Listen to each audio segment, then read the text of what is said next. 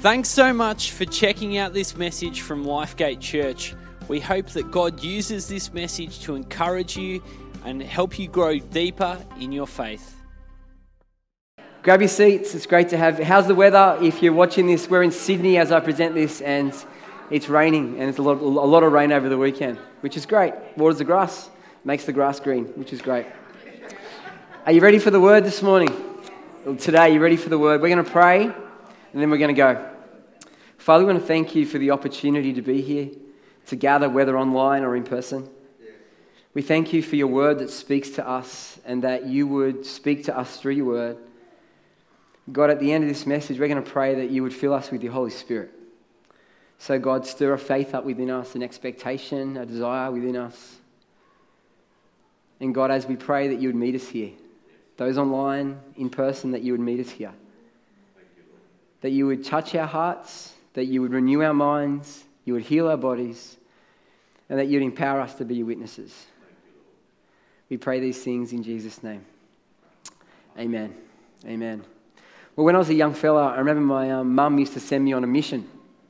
She used to give me $2. It was measurably a $2 note back then.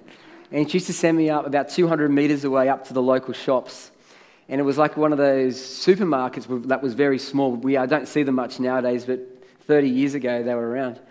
And mum used to say, Nathan, go and buy me $2 worth of Devon. So we used to go up to the, to the little supermarket place, and it was owned by a guy named Mr. Honson. And I say, Hi, Mr. Honson, can I have $2 worth of Devon, please? And, he, and I'd hand over the money, and then he'd open his fridge up, the um, metal fridges, and pull out this big loaf. Well, it looked big to me. Maybe it was that big, but when you're little, it was like this big, right? And he and he put it on his meat slicer, and he go, meow, meow. He knows what I'm talking about? Meow, meow. And he cut $2 worth of Devon. He never used to measure it. It was a bit of a guess, I think. But back 30 years ago, $2 was like heaps of money, hey? Uh, and then he'd put it in a plastic bag, wrap it up in um, paper, and then put it in a pl- plastic bag, wrap it up in paper, put a bit of sticky tape on it, and he'd give it to me. And I'd say, Thanks, Mr. Honson. And I'd take it home and I'd say, Mum, here's your Devon, mission complete.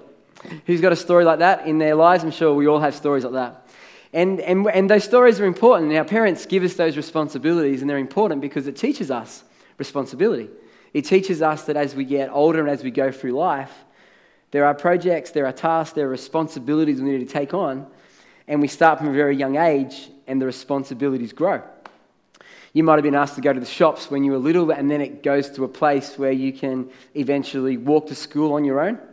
And then your parents might ask you to take a younger brother or younger sibling, a younger sister to school, and, and, and you take them along. And then in school, you might get a teacher who asks you to do an assignment or do a task for you. Or they might say, hey, here's a message, take this message to Mr. or Mrs. Or take this thing to, and you say yes, and, and you do this task. And then as you get older, you end up in the workplace, and your boss says to you, hey, here's a portfolio I want you to look after. Or here is a project, or here is, I want you to go and do this research and bring me back the results. We get these tasks and responsibilities that our employer gives us, employer gives us. And then when we become parents, wow, does the responsibility increase? We get these little kids, um, one or more, and we're responsible for them to provide for them, to teach them, to equip them to be awesome adults. And my prayer is that my kids will grow up following Jesus all the days of their lives. As we get older, our responsibilities grow. What's put on us um, increases and we're called to do those tasks and responsibilities well. Now, if you're a Christian this morning, if you or today as I present this message, if you're watching online or you're in the room and if you're a Christian, on the screen I have something I want to show you. It's something, it says this God is asking you to do something. I shared about the task that my mum gave me to go to the supermarket and buy the Devon. And we have teachers and employers who ask us to do tasks. And this morning, I, I want to remind you that, that our God is asking you to do something. Now, before I tell you what that something is, I want to give you three things really briefly about this something. The first thing you need to notice is who is asking you. I remember as a, as a kid, the, uh, your classroom teacher would ask you to do something. Oh, cool, that's good. A bit of responsibility. And then it might be a deputy principal or a principal, wow, might ask you to do something. You're like, oh, well, I better do this take this even more seriously because of the person who's asking me.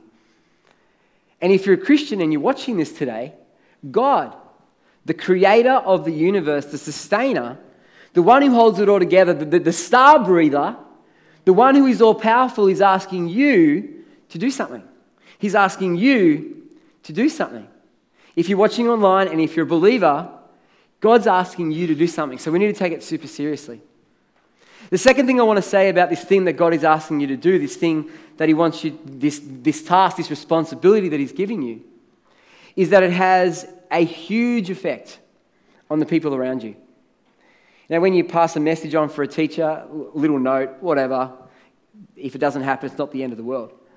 But this thing God is asking you to do has huge implications for the people around you.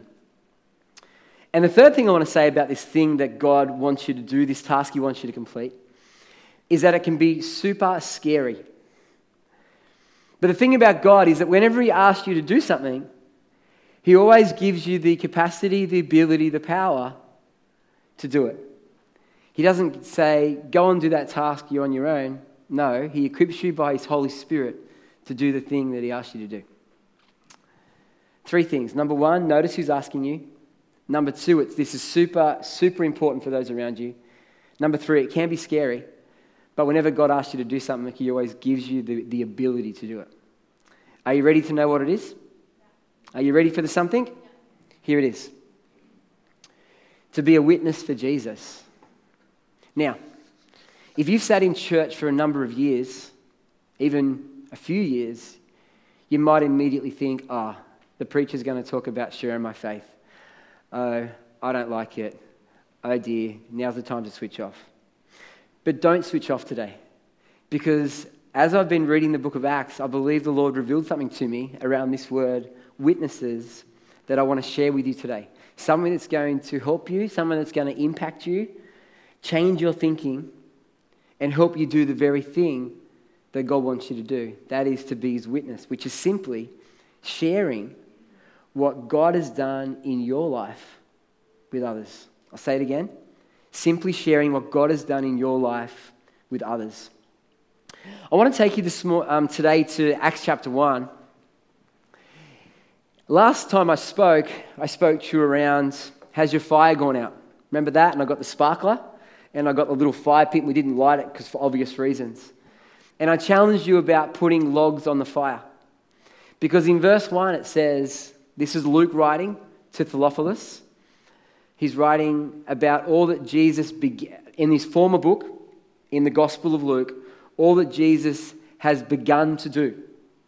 When you read the Gospel of Luke and all the teachings and the miracles and the resurrection, this death and resurrection, friends, that's only the beginning of what Jesus wants, wants to do on this earth. And, he, and he's inviting me and you to partner with him in seeing his will fulfilled on the earth. And if we're going to live that out, the best way to do it is through being, um, being passionate about God, having a desire to do that. And that happens as we stoke the fire. And we talked about that last time. I want to read you nine verses today from Acts chapter 1, the first nine verses, and then hone in on verse 8. I'll read it to you.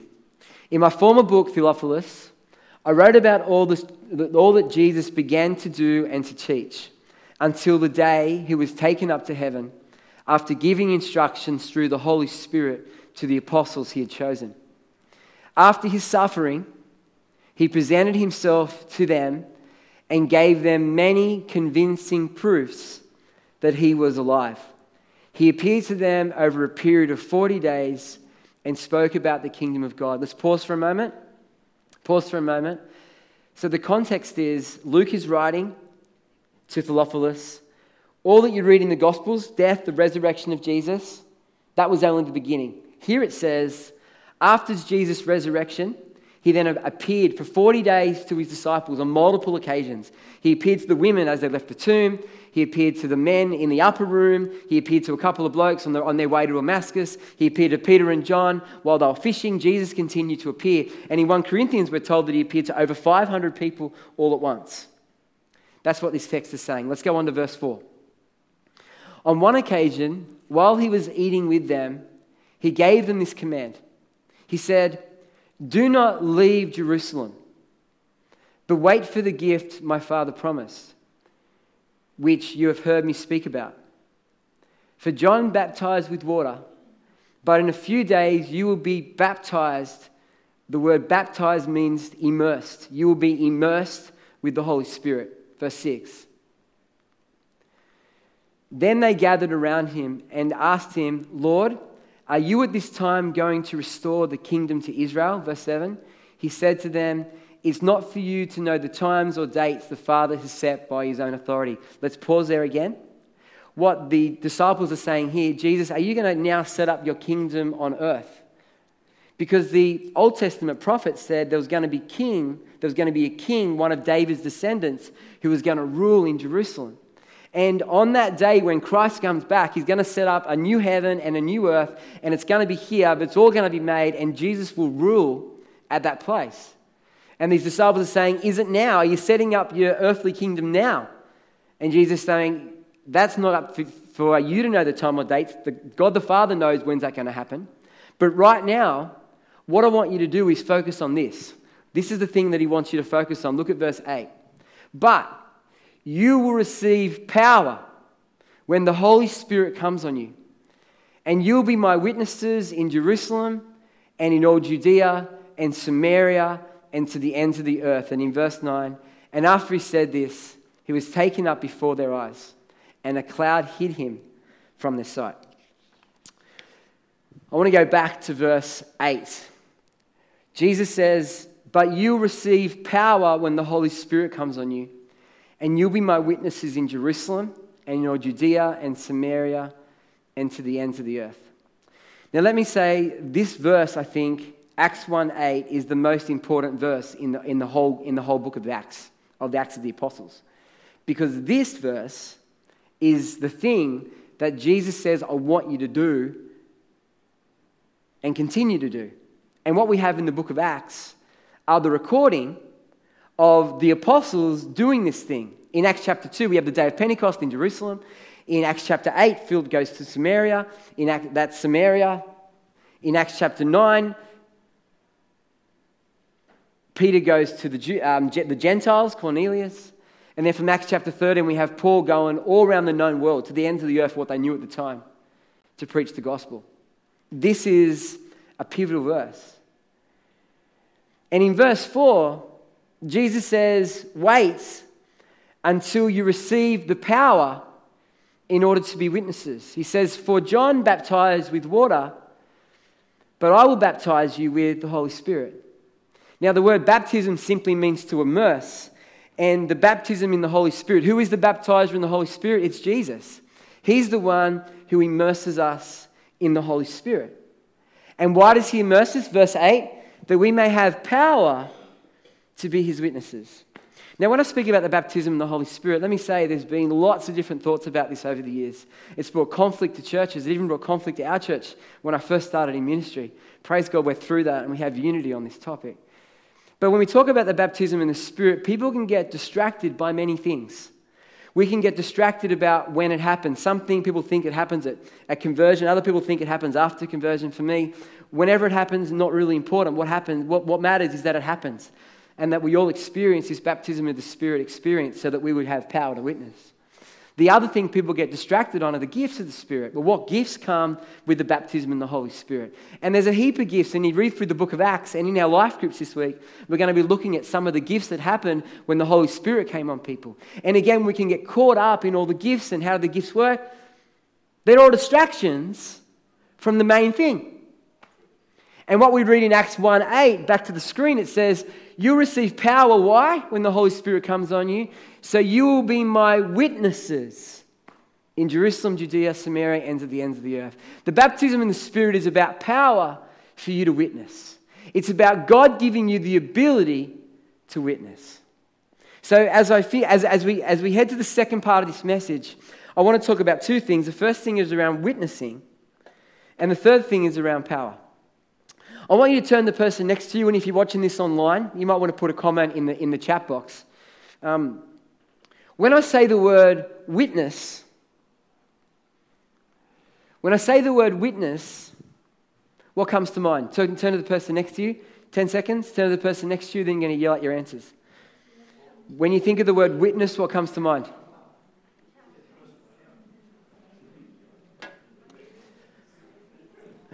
Okay, you like your answers. What do you got? When you say witness, what, what you say it out loud. A court case. Someone giving a witness in a court case. Someone else? Testifying to what you've seen and heard. Great. Someone else? Truthful. Truthful. Someone else?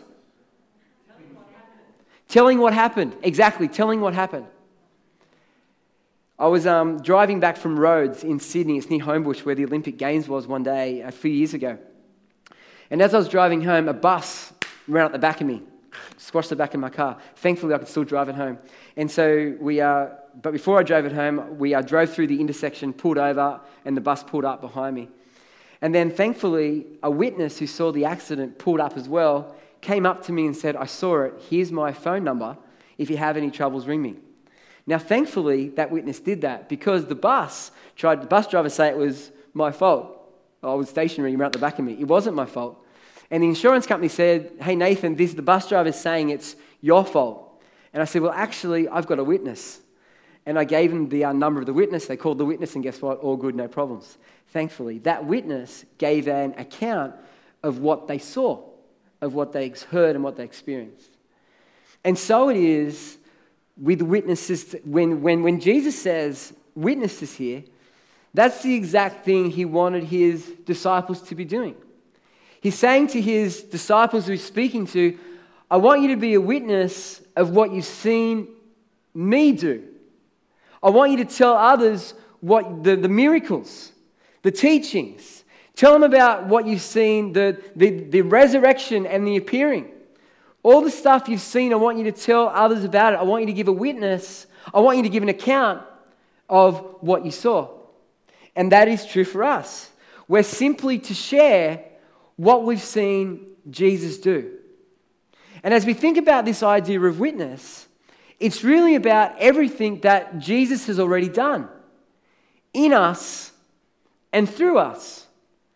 And here, Jesus is simply asking you to give an account of what you've seen Jesus do in you and through you. Now, this is the, this is the revelation I believe the Lord gave me. You know, when we think about sharing our faith, we can think of it as something really difficult. We can think to ourselves, well, I need to have all the answers. I need to have the ABCs of the gospel locked in. I need to understand how it all works. And if they ask me a question, well, I need to have an answer. And we think it's this really big thing to share our faith. And because we think it's really big, we don't think we're equipped in order to do it. But that's not what a witness is. A witness is not about your level of training or your level of experience or how long you've been in the Lord. It's simply retelling the story of what Jesus has done in you. That's the revelation. Just like that driver who saw the accident, wasn't involved, didn't, but saw and could tell an account. What Jesus is asking is for us to simply share what Jesus has done in our lives through us and what we've seen in others. That's a revelation. That takes the pressure off. Would you agree? Now, in Matthew chapter 28, Jesus sends out his disciples and he says to them, I want you to, be, I want you to go and make disciples. I want you to baptize them in the name of the Father, Son, and Holy Spirit. Teach them to obey everything that I've commanded you, and I'm with you always. Now, that's a big deal. To make disciples, that takes a level of training. That takes a level of a number of years in the Lord, yeah? And pastors and leaders disciple others. I've created a thing called foundations, which you can do if you've been walking with the Lord for some time. It's a tool that you can use to take someone who is new or, or trying out Christianity. You can take them through it and take them through the basics of the Christian faith. That's, the, that's making disciples. But here, Jesus is not talking about making disciples, he's talking about witnessing. And if you're a Christian listening to this today, Jesus has done something in your life and that is the thing he wants you to share with others. So here's a question for you What have you seen Jesus do? What have you seen Jesus do? As I look at my life, I see Jesus working throughout it. He, he spoke to me clearly in 2008 and said, Nathan, you'll be leading, 2007 actually, you'll be leading the church next year. Clear as day. And that set me in this, in this role of leading Lifegate Church. I had no desire to do that. But God said, Nathan, this is your next step. Okay, that's what you want, Lord, will do it. I was looking for my purpose. God, what's life all about? And I find Colossians chapter 1, 15 and 16, Nikki's favorite scriptures, and it says, All things were created by him and for him. He said, This is what life's about. It's here for him. God has changed my heart. He's changed my thinking. I've, I've, I've had parts of my body healed. I've prayed for people and I've seen other people be healed. He's lifted shame and guilt. When you confess your sin, the weight of sin lifts off your life. And that's just what I've seen him doing me, let alone what I've seen him doing others. And there's so much more I could share here, but let's make it personal. What have you seen Jesus do? What I want you to do is take a minute. And if you're watching this at home, I encourage you to do this as well. Take a minute. I want to get your phones out. Get your phones out, get your devices out, get a pen out. And I want you to write down two or three things of what you've seen Jesus do in your own life. Do that now. I'm going to give you a minute because I just don't want this to be a message that goes over your head. I want you to actually process this, think about this. Get your phone out, get a pen out. You got one minute. Write down two, write down one, two, three, might write down five things of the things that Jesus has done in your life. Take a minute, do that now. I'm just going to wait a minute and enable you to do that. Are you ready for this? What you just wrote down, that is the thing that Jesus wants you to share with others. That's what you've experienced Jesus do in your life. That's what you have witnessed. And as a witness, you share a truthful account of what you've seen Jesus do. Christianity Explained, Alpha, Foundations, all these great tools, they're awesome to have, and we should be using them. But what we're talking about today is you simply sharing what Jesus has done in your life with others. That's what it means to be a witness. And that's what Jesus wants you to do. The second piece in this text, Jesus says, You will receive power when the Holy Spirit comes upon you in order to be the witnesses. Now, the thing I love about God is that God just doesn't say, go and do that task and just leaves you on your own. No, He meets you in that place. He equips you, He puts His Spirit in you and gives you the ability to do the thing that He wants you to do. And Jesus says, wait in Jerusalem to His disciples until you are filled with the Spirit. And all that means is that the Spirit comes upon you. You are empowered in order to go and be this witness that He wants you to be.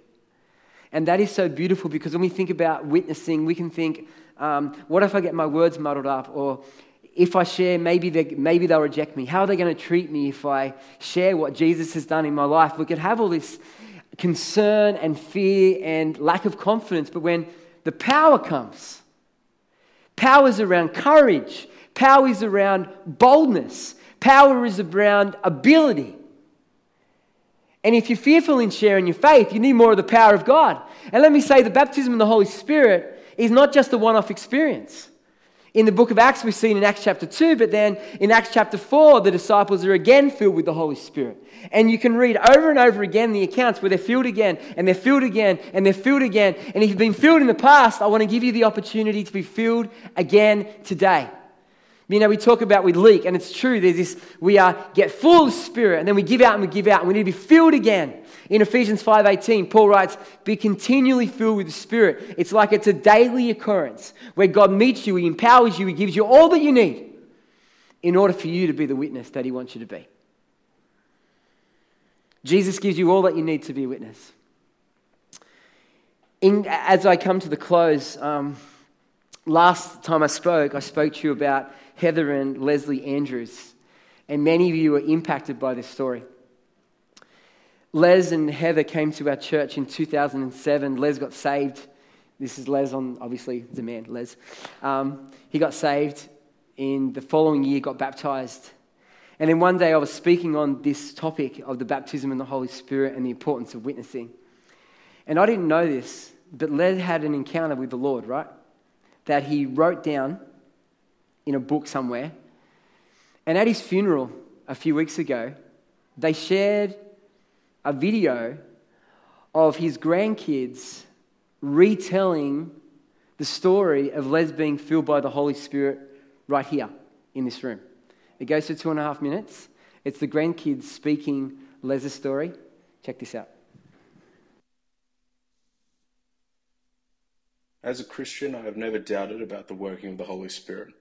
I have time and again read the scriptures relating to the promise Jesus gave his disciples, but never seriously considered that the gift of the Holy Spirit was available to me as a born again believer. I was totally and miraculously cured of tuberculosis 37 years ago. Yet, I continue to be cynical of the gifts of the Holy Spirit, particularly the speaking in tongues and prophecy, and even healing. I felt content to just watch others lay hands and pray over people, and often had my own reservations. I joined Lifegate Church in 2007, and in May 2008, I was convicted to be baptized in water in obedience to His word. I began to spend more time reading my Bible. The scriptures that I just glossed over previously began to become more meaningful to me. I wanted to know more and would often ask the Holy Spirit to enlighten me. Last Sunday, Pastor Nathan preached on the Holy Spirit. It was really good. There was a call for those wanting the baptism of the Holy Spirit to come forward, and I responded. While the worship continued, a couple of the elders came over and prayed over me, and all I remember was asking the Holy Spirit to help me to be a witness for Jesus. I don't know how this came about or why I did not think of all the listed gifts as such. I just asked, Lord, help me to witness. Then I distinctly recall a gentle breeze come across me. I did not relate this to be anything unusual. It was just a short and gentle breeze, and it stopped. They continued praying, and so did I. And again, when I repeated my request, I felt the breeze again. It still did not seem significant, or should I say, it made no impact on my repeating my prayer. But by this time, I had tears in my eyes. When I asked again, this cool breeze felt very calming, and it was only then I realized that it was happening each time I prayed, Lord, help me to witness. In all, this must have happened about half a dozen times. No one knew what was happening, but even as I returned to my seat, I could not help wondering. I did not ask for tongues, or prophecy, or wisdom. Where did my request come from? But I know I have my answer, even if it is only a confirmation of my request to witness, and this sign is just that. I shared this experience with the pastor after the service and with the two elders who prayed for me and with Heather. Praise you, Jesus. I asked the Holy Spirit to help me be a witness for Jesus. I now sincerely believe my request has been granted, and right now, as I speak to you, I am only witnessing for Jesus. Well, that's pretty beautiful, isn't it? Well, today can be your day to be filled with the Holy Spirit. If you're watching online, I encourage you to pray a prayer that says, Jesus, fill me with your Spirit. Fill me with your Spirit. He's the one who fills us. And I encourage you to ask Him and pursue Him and see what He does in, in, in your life, that you may have power to be the witness that He wants you to be. Thanks for joining us. God bless you guys online. We're going to say goodbye now. Thanks so much for checking out this message. Lifegate Church has people meeting in person and online in many different locations, and we'd love to help you get connected. My name is Andrew, and I lead our online team here at Lifegate Church.